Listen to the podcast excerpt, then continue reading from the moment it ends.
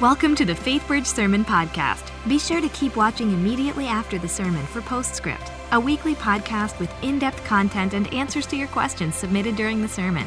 You can also find it on iTunes or at faithbridge.org/slash postscript. Howdy. It's good to see you guys. Uh, if you have a Bible, we are in Ephesians chapter 4. And I want to read to you a couple verses. Uh, we'll pray and then jump in. If you don't have a Bible, there's folks walking down the aisles with some you can uh, take with you. Uh, and uh, I want to read Ephesians 4, starting in verse 15. We'll pray and then jump in together. Ephesians 4:15 uh, says this. Rather, speaking the truth in love, we are to grow up in every way into him who's the head, into Christ, from whom the whole body, joined and held together by every joint with which it's equipped, when each part is working properly, makes the body grow so that it builds itself up in love. Let me pray for us. Lord, I want to thank you for this moment right here to talk about your word together.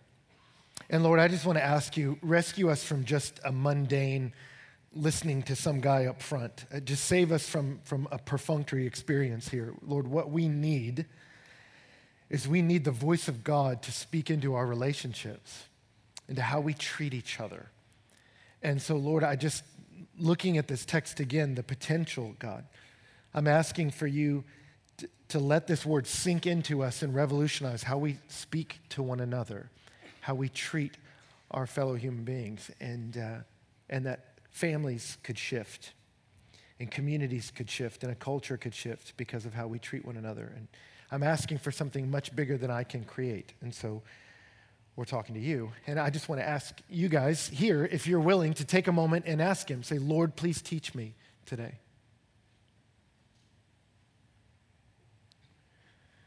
And then, if you would, please pray for me that the Lord would use me and I'd be helpful.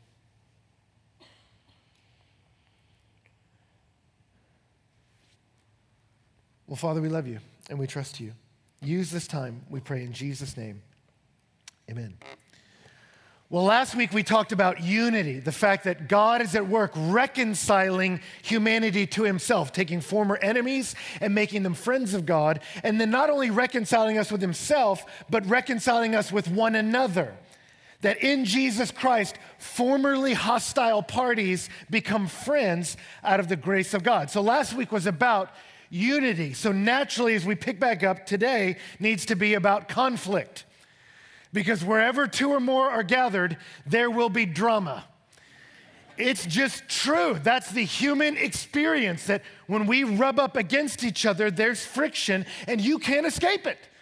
So, some of you in your home, you live with a spouse or a roommate or someone that refuses to do the dishes or clean, and you look around and say, How can someone stand such filthy living conditions and you can't understand it? And there's conflict. Right? Or some of you work with coworkers that you have to do group projects together and they refuse to carry their own weight. And you say, How can you not have enough self respect to get your work done that I've got to carry your load for you? And you have a coworker you have conflict with. Or others of you, you have a spouse or a roommate that's constantly nagging you about cleaning up. And you're like, Why can't they just relax? What's their deal? Or you have coworkers that seem wound up so tight and always want to work, work, work and won't just chill, right? And either way, there's conflict. Or you have family members that have strong political views but weak social skills. And uh, it's, getting, it's getting complicated. Or you've got a boss that's drunk with power and difficult to deal with. Or you have people that work for you that won't do what you tell them to do. But in all of our relationships, socially, we run into conflict. And so we got to figure out how do we deal with it well because it's coming. Right? And there's two very primal, primary responses when we run into conflict that every person does. We do one of these two. Number one, the easiest is to avoid. We just try to avoid it. It's the flight reflex. Let me get out of there. So I'm driving home and I see that roommate's car in the driveway that I don't really want to deal with, and I just keep driving and go sit at Starbucks for a few hours, right? Or others of you, be honest, you get that text from somebody at work or some friend or someone from the church that's asking you to do something, asking you to make a decision. Hey, I need this from you. And you go, oh, I'm just going to pretend I didn't see that, right? And you kind of have to go on social media timeout for a few hours because they can't say, hey, I saw you Instagramming. Why didn't you text me back? They're like, uh, the text part was broken? That doesn't, that's not going to work. So you just kind of stay off your phone, right? And we just avoid conflict, avoid that person, avoid the situation. You walk into work and suddenly something's really interesting on your phone, so you won't have to make eye contact with that person. We're so good at avoiding, there's businesses now. There's one called the Breakup Shop. And it's a real business where you can hire these people to break up with your boyfriend or girlfriend for you. And for $10, they will text that person to tell them the relationship's over. For $20, they'll send them a letter. For 30, they'll call them and let them know that the dream is dead. But no matter what way they choose, they all get a, a discount at the breakup shop store. You know, things like DVDs of the notebook or uh, chocolate chip cookies or things to help you deal with the pain. But that's where our culture is today, where, man, we just want to avoid the situation. And many of us have felt that, where we feel somebody blowing us off online. They never got back to our text, never got back to our email. We feel how much that hurts. We don't like people doing that, but we all do it. We all do it. We want to avoid conflict, right? Or the other response, if we're not avoiders, is to attack. If I feel like someone's angry at me, I got to hit first, right, to get my shot in before they come at me. It's the fight reflex that if I feel like someone's upset at me, I'm coming back twice as hard at them. And I thought of all the illustrations of this I could say, but the truth is, I don't even want to. I mean, the world is so filled with almost everything you read online right now, every reaction to whatever's happening in the news from all different parties. I spent the last week and a half just looking online at the responses to every new tragedy. And from literally every corner, every political party, every different group, I read the most ignorant, hateful responses to other people. Funerals haven't even happened yet. And people are saying the ugliest things to one another online. People just say, man, I'm going to hit the other party back. I'm going to hit the other back. We've gotten great at attacking one another. And the truth is, these are primal human responses. We've been fight or flight, avoid or attack since the beginning of humanity. That's the way we roll. But we've hit a new intensity with this advent of technology. Now I can ignore you in unprecedented ways. It used to be, ladies, if a guy asked you out and you didn't want to go with him, he was going to ask you to your face, right? And so you couldn't avoid him. You couldn't go. Because even then you're communicating. Now I just I just never get back to you because you're just some characters on a screen, so I can avoid you. Psychological effect is the same for them, but I don't have to look at the pain on their face, so it's easier for me or we attack online because I'm not dealing with a real person. I read an article from a sports writer who said, You know, for years I, I get paid to write commentary on sports, and people disagree with me all the time. No, that person should have started. No, I think that person's the best, whatever. And he said, But the interesting thing now is people don't respond with, I disagree with your decision. I think that player is better than that player. Now they respond by saying, I hate you, you're retarded, you should kill yourself. And he said, So I got on the phone and called some of these people. He said, What I found were some of the most normal people out there. And I asked him, Then why did you tell me you disagree with who I think the starting lineup should be? You think I should die? And they said, I didn't think about you being a real person. I just saw a comment and wrote it back, and I didn't really even pause to think about how that makes you feel. And that's the culture we're raising our children in. I can attack you, and I don't have, I'm spared the social cues of watching the pain on your face or hearing the crowd's reaction that maybe that was across the line. And so we're getting in a culture now where you see an increase of oversensitivity and insensitivity at the same time. You see in our culture this fascinating mix of we are overly sensitive when someone comes at me, but we are insensitive in our response to others. An oversensitivity and insensitivity at the same time. One of the most famous examples of it is the one that's kind of become ubiquitous. It was one of the first kind of warning signs you give to people of be careful what you put out online. It was the girl that went to fly to Africa, and before she flew, she tweeted out, I'm headed to Africa. I hope I don't get AIDS. Oh, whoops, never mind. I'm white. I can't. And that was an awful thing to say, uh, racist comment to make. And she came back and said later, um, I was trying to make fun of that perspective of white privilege, but irony can't get picked up on a tweet. I don't know. At best, it was an ill uh, advised decision to put that out to the world. At worst, it was really racist and inappropriate. But what was fascinating to watch, and sociologists have studied, is what happened next. Because she tweeted that and then got on the plane, and her plane didn't have Wi Fi, so for the next several hours, better part of the day, she didn't know what was going on. But what happened was she thought she was sending a message to her friends, but people picked it up, began to put it out all over online of look at how horrible this person is, look at what a nightmare this human being is, look at what a terrible this person's thing is. Something should happen to her. She should be punished. She should whatever. And so by the time she landed, the press was waiting there for her. And thousands of people were responding, I can't wait to see that girl's face when she figures out what happened. Because when she landed, her friend said, You need to check what's happening online because her company had not just fired her, her company had issued a statement distancing from her. And thousands upon thousands of people had commented to her about what a nightmare and what a horrible human being she was. But what was interesting, that sociologists noticed, was the glee people took in seeing her destruction you didn't see a torrent of conversation online of we should really engage her in a dialogue about how that's not appropriate. She needs to understand how hurtful that sentence is. Things like that weren't being said. Things that were being said were things like, I hope you get gang raped and get AIDS when you land so you'll know what it feels like. But here was the fascinating thing the guy who wrote that, and that was a quote, no one reprimanded him in the stream that it's okay to speak with that level of ugliness if it's against someone you think's offended you. So we're overly sensitive when someone offends me, but that gives me the right to hit you back much harder. I hope you get gang raped. Can we agree that's an inappropriate, maybe even more inappropriate response? But no reprimand for him. And so we're overly sensitive, and it's made us insensitive to other people. Why? Because I think we just love us. I think that's why. We love ourselves and we don't care about other people. And so dialogue is not really happening much in our country today. You saw it recently at Yale, where 13 administrators put out a list to Yale students of what kinds of Halloween outfits would be appropriate or inappropriate culturally. And one of the professors at Yale said, do we really want to live in a society where you college students, adults, are being dictated to you what you can wear for Halloween? Yes, there are outfits you shouldn't wear that would be offensive, but can we trust one another as a dialogue to say, hey, when you wear that, I don't really like that for these reasons. That brings up this issue. Can we dialogue as a community about how to take care of one another? A mob formed to picket that woman and demand that she be fired, and she no longer works at Yale. And as her husband came out and said she wasn't trying to pick a fight, she was trying to open up a dialogue. You can watch the video of him being shouted down and people yelling, You don't deserve to be listened to. And that's the culture we live in today. That's America today. And my concern is I remember in seminary studying genocide.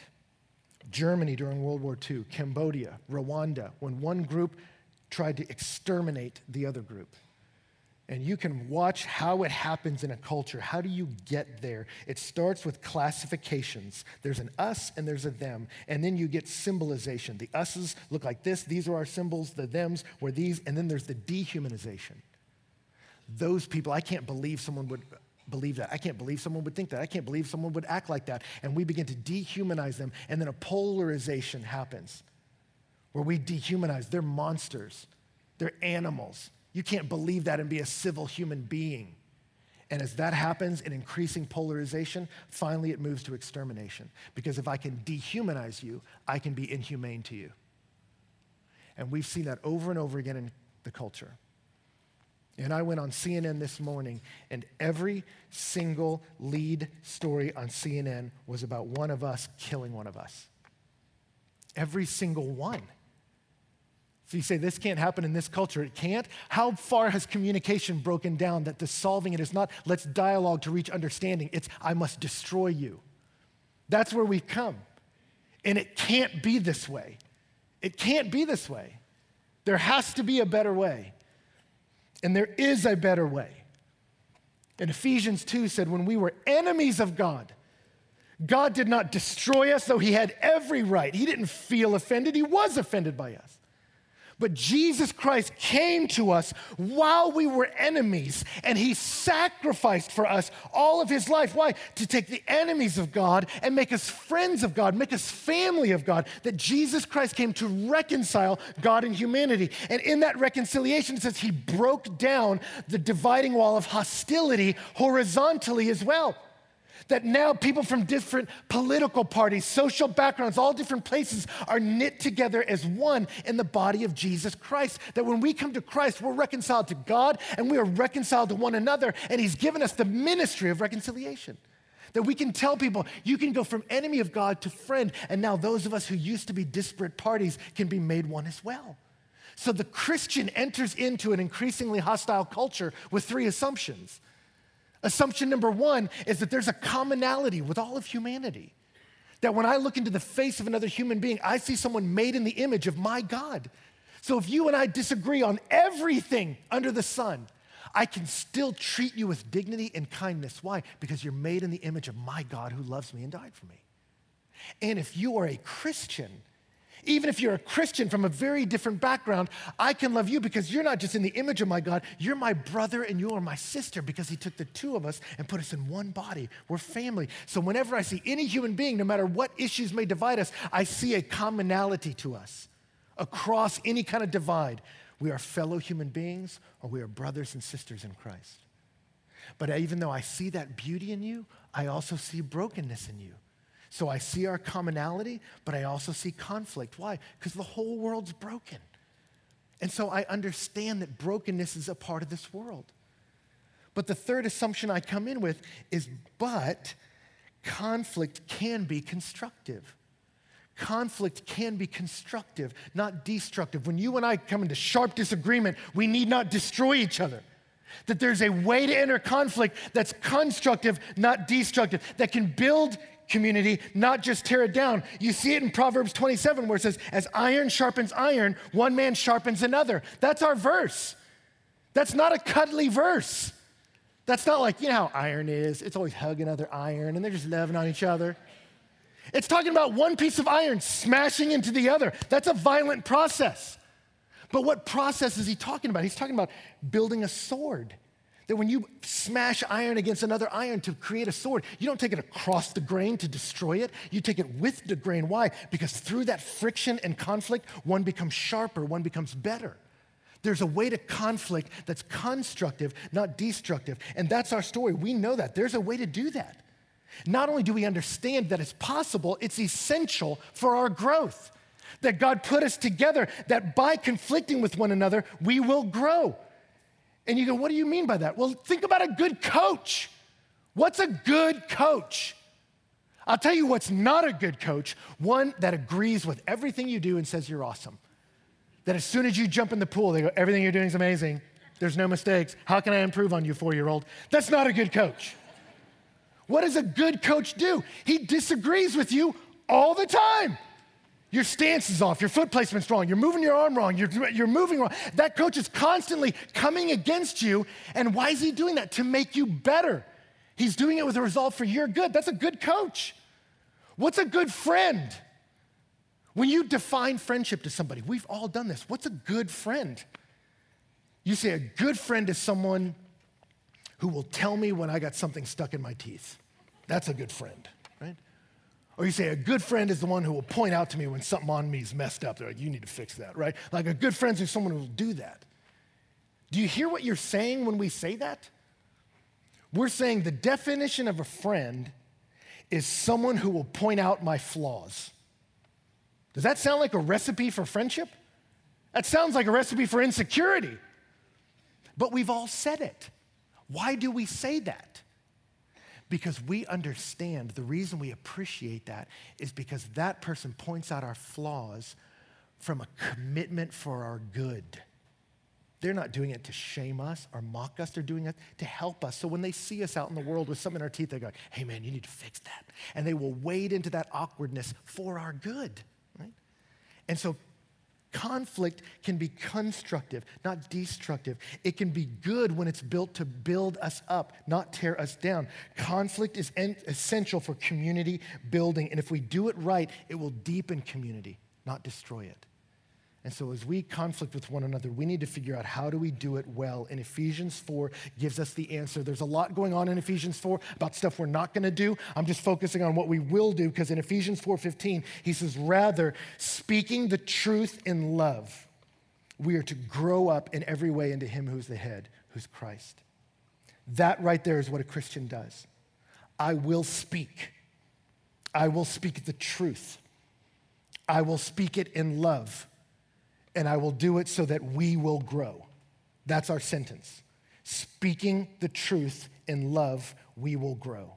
That's how the Christian enters into conflict. And so I want to look at what does that mean? Well, let's talk about the things we avoid and then we'll talk about the things we embrace. I will speak. What that means is when I'm hurt, when I'm offended, when someone's bothering me, I'm going to speak. I'm not going to try to ignore it. I'm not going to try to pretend there's not an issue. And so many of us do that. No, that doesn't bother me. No, that's no big deal. No, I'm not going to do it. And we tend to distance when something really does bother us. Or I'm not going to see an issue out there and pretend I don't see one. It's interesting. Jean Twenge, who's a psychology professor at San Diego State University, is studying depression in young people. And she says, you know, we found a direct link between depression and people not responding when they get a text or an email from someone that they see as young people put themselves out there socially to someone and get no response back. That anxiety of never hearing what's going on in your heart and mind forces me to try to create what I think is happening, and usually it produces anxiety. So they're measuring increased anxiety and depression in young people. Why? Because of ignoring, being ignored online. Christians not going to do that because they know being ignored hurts. And so, for my own comfort, I'm not going to ignore you. I'm going to reach out to you. So, we're going to speak. We're not going to ignore each other. We're going to speak the truth. That means when I conflict with somebody, I'm going to speak the truth. I'm not going to minimize it. If they've done something to hurt me, I'm not going to say it's no big deal. No, it doesn't matter. It doesn't. It's no big deal. If it's a big deal, I'm going to say it is. But on the other side, I'm not going to maximize it and say if anyone ever hurts my feelings, it's because you're a bigot and you're a monster and you're evil. I'm not going to go crazy and start shouting them down. I'm not going to assume their motives, but I'm going to speak in love. That means when I come, I'm going to speak the truth to you, but I'm going to do it in love out of a place that wants to see you become better, not try to make you bitter or make me win. And I'm going to do it in a way that helps us grow, that doesn't destroy us. That's what the Christian does. So you go, well, Ben, what does this look like? Well, let me just give two scenarios, and I'll talk us through it, and then we'll be done. The first scenario is what happens when I'm conflicting with someone about a non moral issue. Let's say in the business of life, as you're living life with your spouse or coworker, they do something and it hurts your feelings. What do you do? Well, the first thing many of us try to do is try to pretend like it doesn't hurt our feelings, right? We try to say it's no big deal, right? Or sometimes we try to make it a moral issue. We say, man, you did that on purpose because you're an evil person and you're a nightmare. And we do that kind of thing. And you go, no, no, no, no, no. It's not a moral issue sometimes, right? So what do we do? If someone's hurt my feelings, how do I respond to them in a healthy way? Well, let's move through it. Number one is I speak. And so to do that, I have to evaluate first is confrontation necessary? Is confrontation necessary? Let's say somebody hurt your feelings. Somebody's been coming to mind for you right now.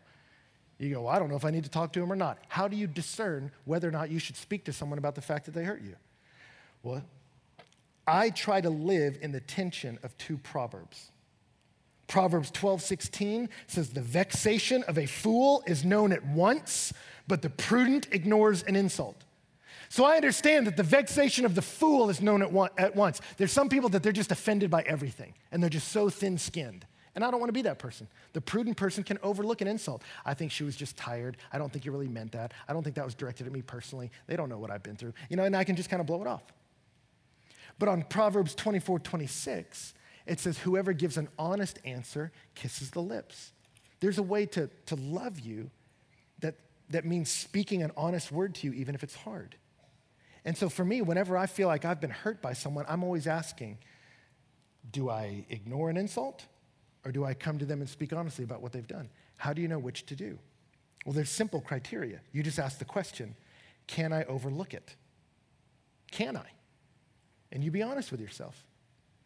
So let's take the example of someone making fun of you. You're with a social group of people and someone tells a joke at your expense. And everybody laughs and you're like, ha ha ha, hey. And you don't like that. What do you do? Well, what most of us try to do is instantly say, that doesn't bother me. I don't care. It doesn't matter to me. It can't affect me. You can't hurt me. And we try to act tough like that. But then you have to ask yourself, can you overlook it? So what do you do? When that happens to me, someone makes fun of me, hurts my feelings, what I do is I step away from the moment and I just give it some time. Maybe I'm hungry. I'll go get something to eat. Maybe I'm tired and just needed a nap and it's the world's okay. But if I'm rested and fed and healthy and it's still bothering me, that matters. If I can forget about it, I've forgotten about it. But if I wake up and I'm still thinking about it, that means I probably can't overlook it. If every time I think about that person, I imagine a scenario where we're back in that moment and I say something better that cuts them down and everyone laughs at them and I do too, and then we laugh at how small and stupid they are and then they blow up, then I go, okay, that's a problem. if every time I see their face, I want to just shove it, you know? Or if every time I'm interacting with them, that thing they did or said that hurt my feelings comes up, I realize I can't overlook it. I may want to, but I can't. And if I can try to pretend I've overlooked it, but it's just going to create relational distance. So I ask myself, can I overlook it? And if I can't, then I speak. Then I come to them. Donna and I do this. We have a commitment to each other. My wife, we will keep short accounts. And what do you mean by that? What I mean is, we will not go through the mistake of saying, oh, that's no big deal. That doesn't bother me. That's no big deal. And then six months later, when we get in a big fight, suddenly blow up and go, well, in 2007, you insulted my mother. And since then, and they're like, what? Uh, and you bring up stuff that you're like, what, is, what was that? And let me tell you, so much of marriage counseling is that. That little problems in years one, two, and three that you were like, it's no big deal, it doesn't matter, it's no big deal, but secretly it bothered you. You're like, I think she does it on purpose. I think she grinds her teeth because she hates me. And then you kind of suddenly get to this place where suddenly it becomes a thing that's wasted years, and now you're paying a guy a lot of money to help you unravel it. And you could have solved it real quick back then. So Donna and I, if something goes down that hurts my feelings, I walk away, I do something else. If a couple hours later it's still bothering me, I realize I can't let it go. And so I walk up. Hey, babe, yeah. You know, we were hanging out with our friends and you were making a joke about how I have a big head? Yeah. Um, that, that kind of hurt my feelings. That made me feel like you were trying to like cut me down to look bigger in their eyes, and it felt like you were trying to disrespect me.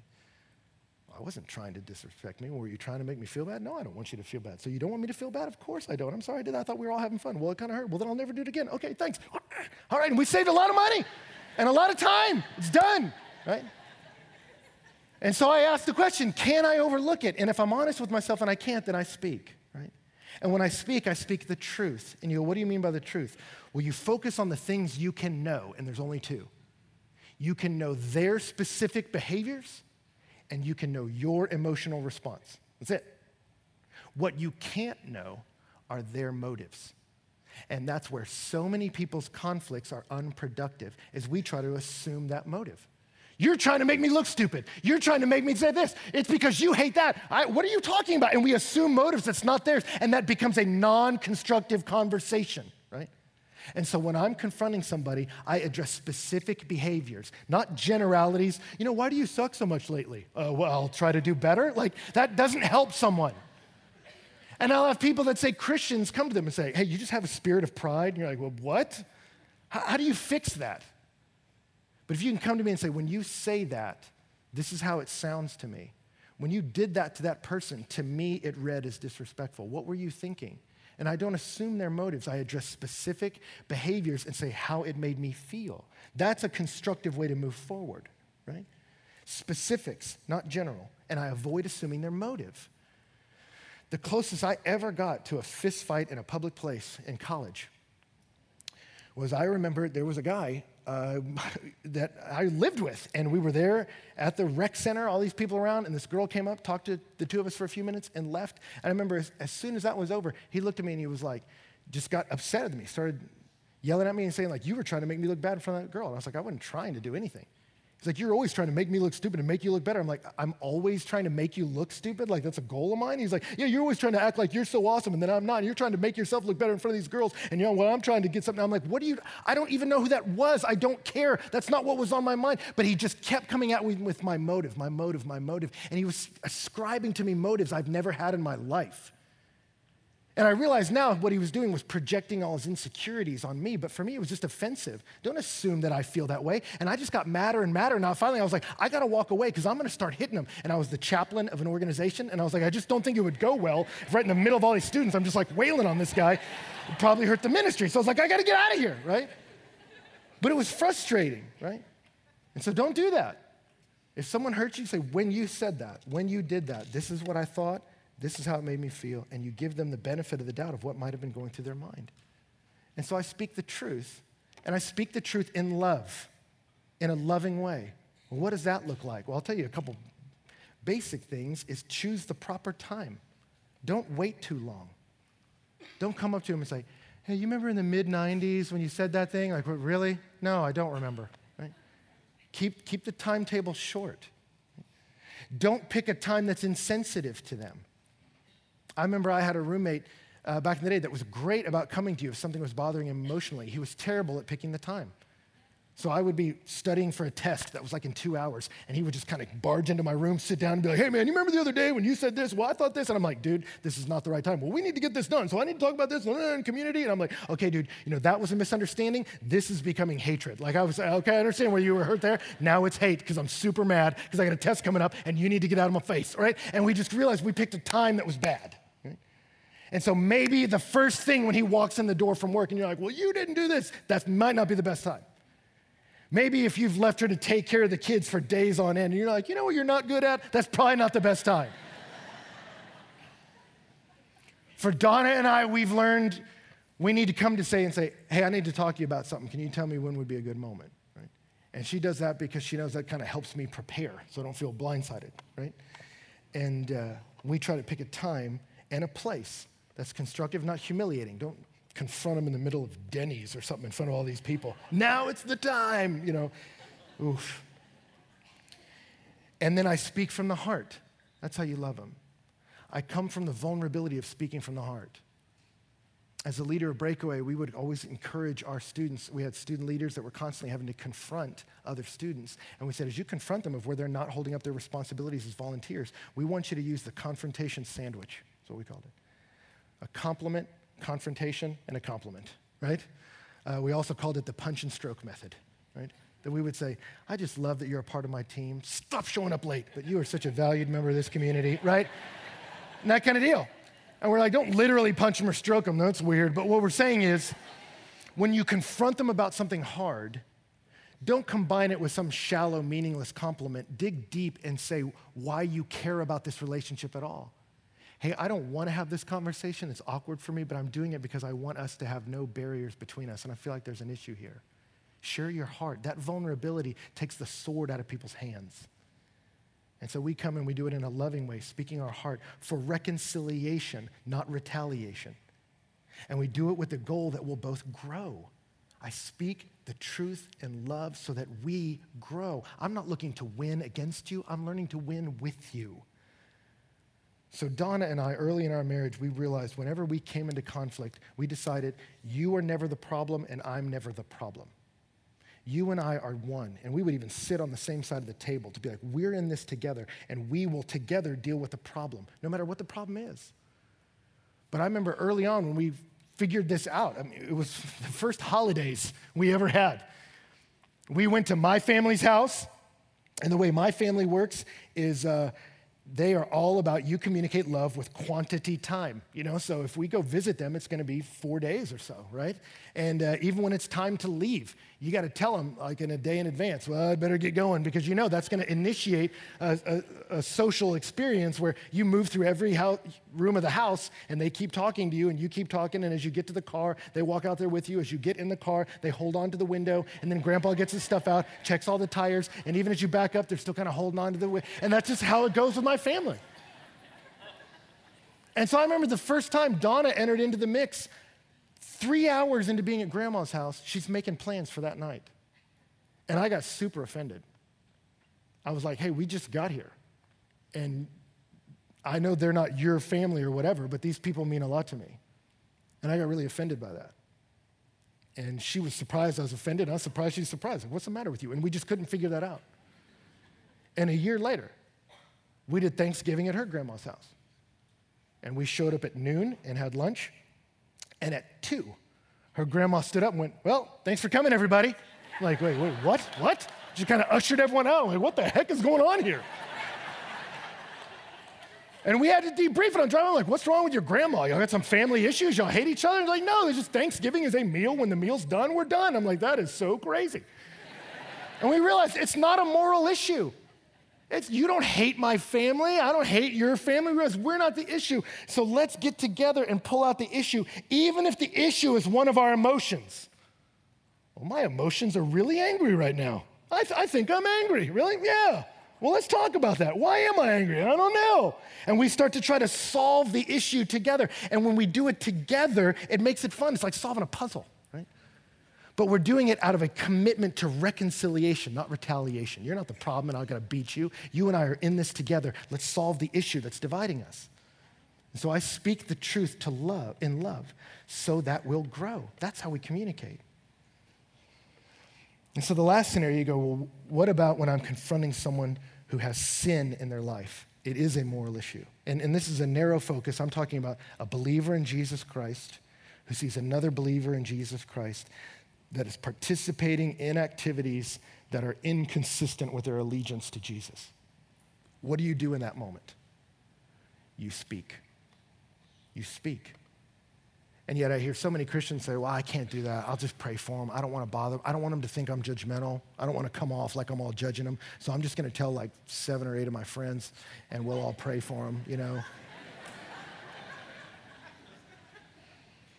Leviticus 19 says, Do not hate your brother in your heart. Rebuke your neighbor frankly so you will not share in his guilt. Did you hear what he just said there? If you refuse to rebuke your neighbor frankly, it's, it's not because you love them so much, it's because you hate them. If I really love somebody, I hate the sin in their life that's hurting them. So if you say, Well, I'm not going to confront them about that, I don't want to come off as judgmental, I don't want them to think I'm rude, I don't want them to think I'm mean, who are you loving in that moment? You.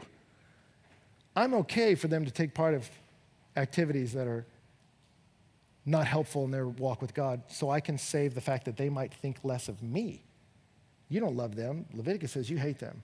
You just love you more. The Christian knows that Jesus came to us while we were enemies because he loved us. And he confronted our sin because he loved us. Because you won't get a cure if you don't know you're sick. And so the Christian, when they see a buddy walking in sin, they come to them and they risk the relationship in the name of love so we speak. Right? Matthew 18, 15 says, If your brother sins against you, go and tell him his fault between you and him alone. And if he listens to you, you've gained a brother. So you keep the circle small. You don't go tell a million people. If you see something in a brother's life, you go to them, just the two of them. Why? So, so you don't unnecessarily humiliate them.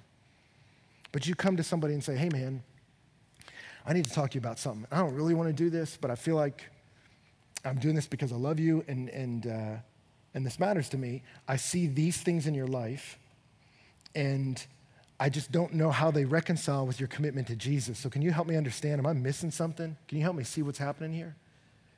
And you come to them and you, you confront them in love. And if they repent, you want a brother over. It's done. What happens if they blow you off? Jesus says if he does not listen, take one or two others along with you that every charge may be established by the evidence of two or three witnesses. I've had to do this, where I've seen someone engage in activity that's destructive to them, addictive behavior that is not healthy, and I've come to them one on one and they sort of graciously blew me off, and I've had to bring a friend. And I brought another guy into the mix, and I did that knowing that he wasn't going to like that at all. And that might have really damaged his willingness to talk to me in the next few minutes.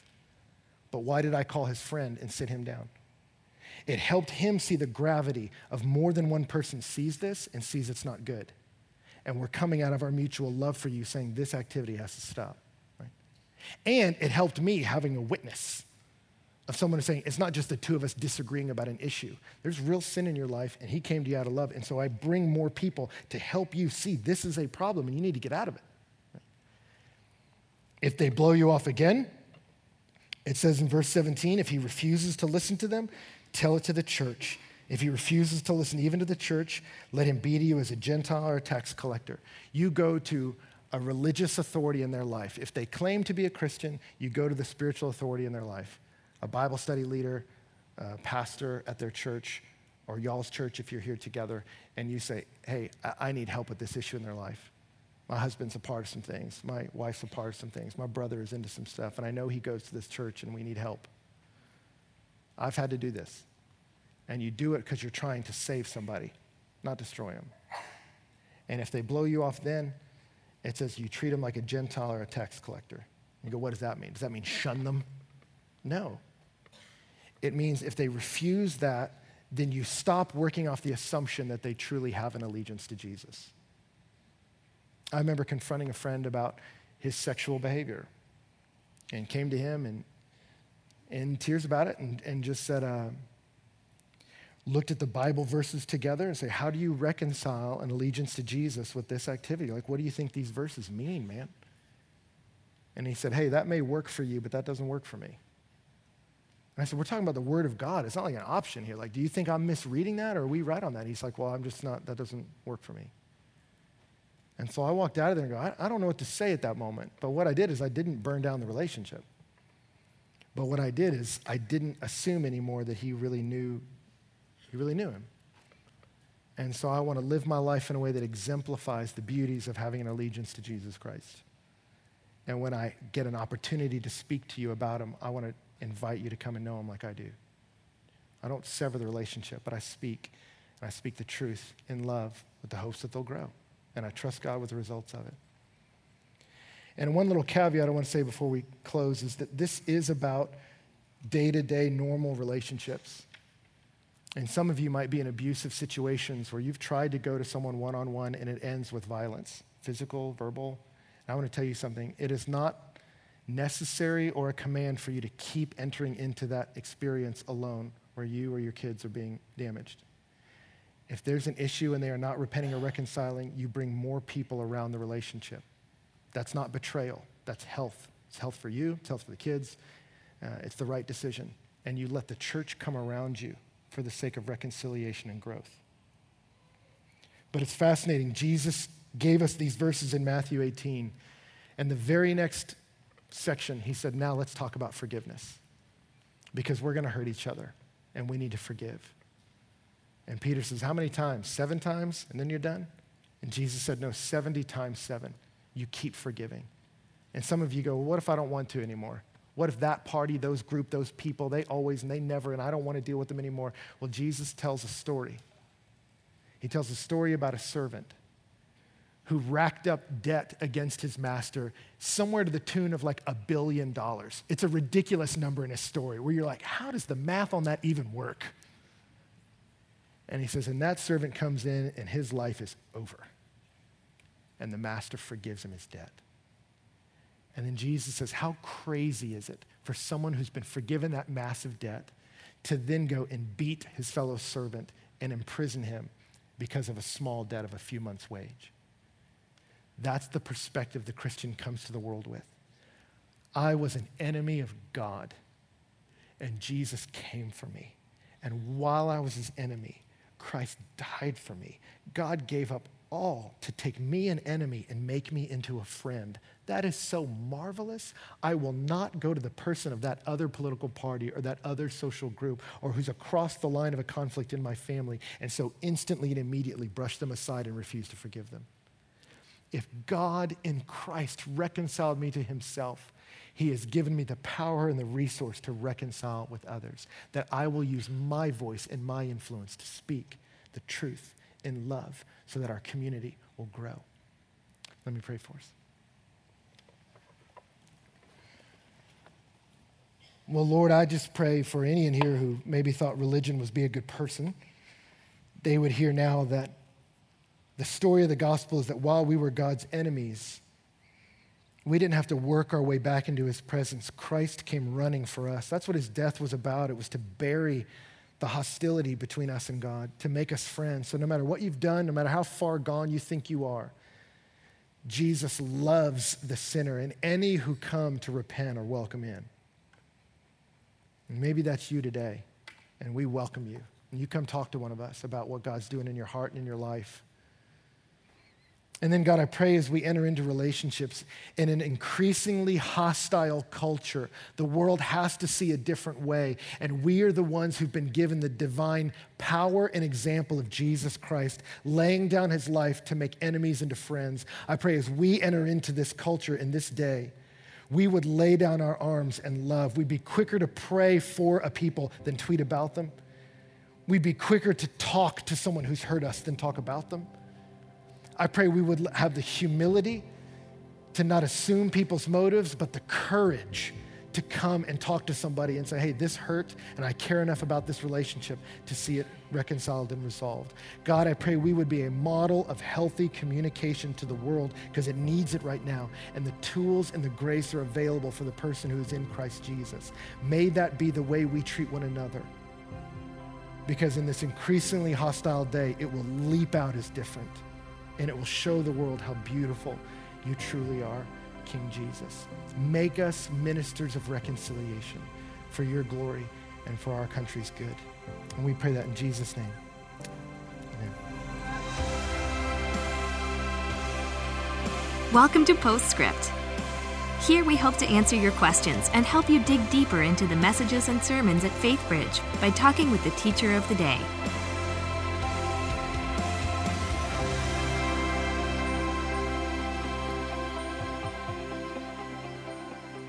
Hi, and welcome to Postscript. I'm Luann Riley, Grow Group and Discipleship Director, and I'm here with Bible teacher Ben Stewart. Welcome, Ben. Thank you. Okay, so great message today. Thanks. Definitely a hot topic. Definitely has a lot of intricacies as you apply this to your life and your situation and what's happening in yours. And so we had a lot of questions. Okay. Um, we're a lot of questions. So in order for Postscript not to be hours long. Right. We're going to kind of bring some of those questions in together. Okay. Um, a lot of the questions that we got were around very specific situations. Um, one of them, for example, being how do you decide if you address a parent of a child who hurts your child? Yeah. Or how do I handle this specific situation that's happening in my life? What would you say about those? Right.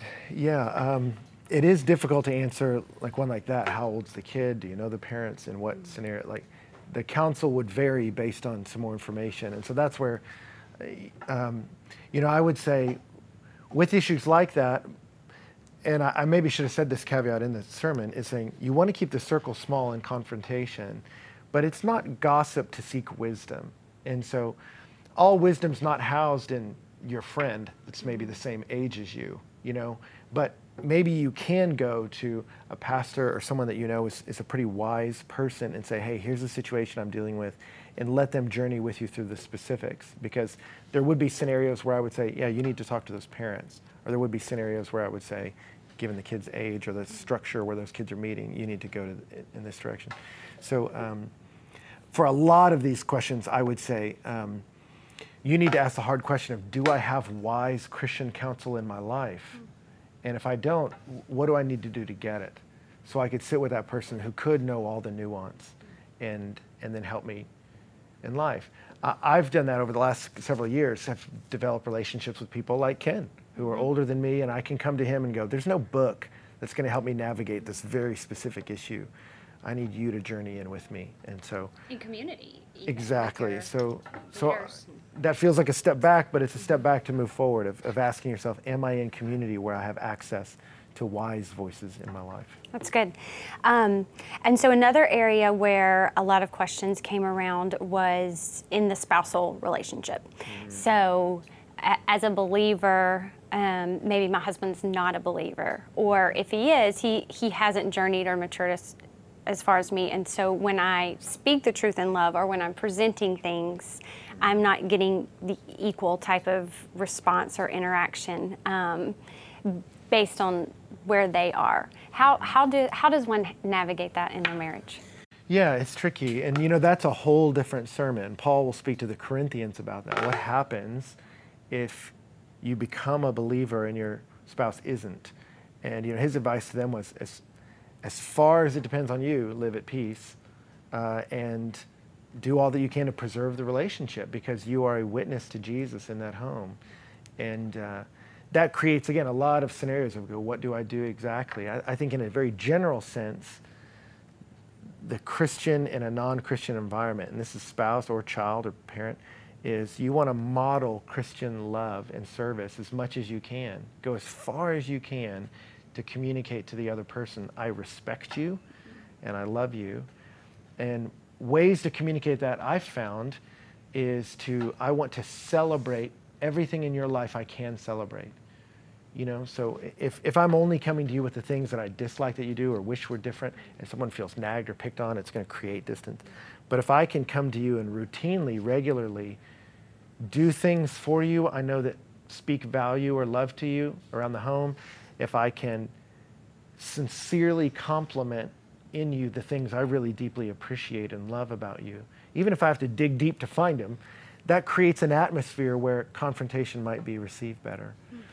Um, but uh, that's maybe the first big piece of advice I would give. And if you're talking about a Christian, non Christian, um, you do have grounds relationally to say, I think for the good of our marriage, I would like this or that. And, and again, realizing you may hit limits where they may not want to. Mm-hmm.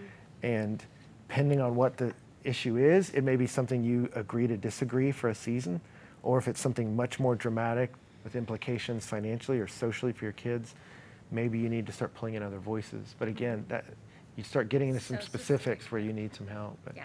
Uh, That's yeah. good. Um, so, one of the questions that came around is how do you know when you're when you're trying to reconcile with someone and you're and you're doing what we're talking about today moving towards them and speaking to them how do you know when a relationship can't be reconciled or you've done all that you can do yeah. Is do you ever reach a point with that in relationships? Yes, because you know, and there's great books on that. Boundaries by Townsend is a great one. You know, of going. You have to realize there's there is a limit of what I can do and what you can do. A relationship takes two people, and that's why I think, you know, the Bible's so wise when it says, "As far as it depends upon you, live at peace with all men." What's the assumption there? There will be limits. Hmm maybe you're doing the things you can do to seek peace with someone and they don't want to. You know, you are trying to be uh, loving, attentive, calm when you voice concerns, and they rage and are physically abusive. Well, at that point, for the safety of the kids, you may, you may need to step away. Praying for reconciliation, praying for repentance in their life, leaving yourself open to forgive them, but, but um, that doesn't mean I continually put myself in jeopardy. And, and again, that's where you get to, and you really need some specific counsel on that. But the general answer is yeah, there, there may come moments in any relationship, even a friendship, where you go, I've told them, I've apologized for all I know I did wrong. I've told them I'm opening to a healthy communication with you about resolution. But if they're not open, you can't do anything. You really can't. It takes two people. And so you have to really go, what's as far as I can go? Let me go there. And then I may get in situations where Jesus did, where you just have to let the person walk away. And it's sad, but you let them walk away. Um, one of the questions that came around, I think, um, hits a lot of what we feel as believers. We recognize sin in ourselves, um, we recognize sin in a friend or someone else. Um, how do we address sin in someone else's life without seeming like a hypocrite? Because we know we don't have it all together right. either. We're coming from a sinful standpoint. How do we do that without being hypocritical? Yeah, well, I think one of the, and honestly, I think it's it's a tactic of the enemy is for us to say, how could you confront that person? You have this issue, and you go, then we both won't say anything. You go, okay, so then both stay in ways of living that aren't productive or healthy for you. How is that glorifying to Jesus? You know, when when Jesus confronted that issue, he said, don't try to get the splinter out of a brother's eye when you got a board in yours. But he didn't go. So see what I'm saying? And stop there. He goes, get the board out of your eye and then go help them. So he kept going, going like, don't just go, well, I got a board. You go, yeah, get it out and then go help them. And so you do all you can do to fight sin in your own life. And then if you see someone, you can say, hey, look, I, you can tell them, I know I'm not perfect. I know I have these issues. And I know in our relationship, I've done some things that aren't healthy and good. I've tried my best to apologize for them. Here's an issue I see in your life that concerns me. And I'm not telling you to try to win anything. This isn't a win for me. This is me concerned about you. And because I love you, I'm addressing this issue in your life. And if you come from a humble place of, I'm putting my heart out there and saying, this is an awkward conversation for me. The only reason I'm saying it is because I love you and I want what's best for you. They might reject you, but you've made it harder, you know, mm-hmm. because you've come in with humility. Mm-hmm. And uh, so that's what I would say is fight sin in your own life and then come to them from a humble place and be courageous enough to speak, but do it from a humble place. So what if I tried this before yeah. and it went bad?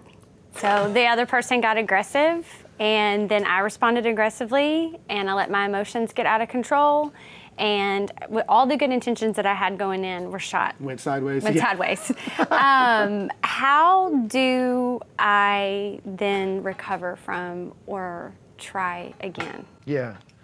Well, I I sympathize with whoever asked because I've done that, and there have been relationships early in my faith and it happens to a lot of people when you come to Christ. You get real like, this is the right way. This is the truth. This is it. Everyone should know this. What's the matter with you? And you're like, uh, I had relationships where we both came in like freight trains. We're like, boom, and and bounce back. And I realized later, yes, this behavior of theirs was wrong. My way of addressing it was wrong. And so I've had to come back to people that were still doing things that were wrong and say, hey, I want you to know the way I treated you was inappropriate. And I don't need to wait for you to deal with this issue for me to own mine. Um, uh, I, I, shouldn't have talked to you that way, and I'm sorry. And leave it. And don't say, and now you need to say sorry back because of the four things you just did. You know, you just come in and say, as far as it depends on Owning me. Owning your part. Yeah, I made a mistake, um, and I'm sorry. And then uh, say, I, I feel like we're not done talking about that issue. I'd like to come back around it, but I think we need to find a way to do it that's more constructive. And again, if you've come to them alone and the two of you can't get there, you bring, can we get someone else in this conversation to help us? You get, bring a, a witness. Maybe it's a counselor if it's your marriage. Maybe it's someone at the church. Um, you know, maybe it's another friend if you're dealing with a friend issue. But you follow Matthew 18. That's good. Um, last question. Okay. Um, actually, it's two questions, but I'm going to combine them into right. one. Yeah, let's go. Um, Christians in the workplace. We had questions come in around there. Um, questions about my boss as a Christian. Um, how do I address my boss on maybe something that I'm seeing if it could possibly jeopardize my work? And in yeah. the same respect, you know, I'm working with patients or I'm working with customers um, or I'm working with people where I see issues, but I'm not sure what our relationship should look like at work professionally. Yeah.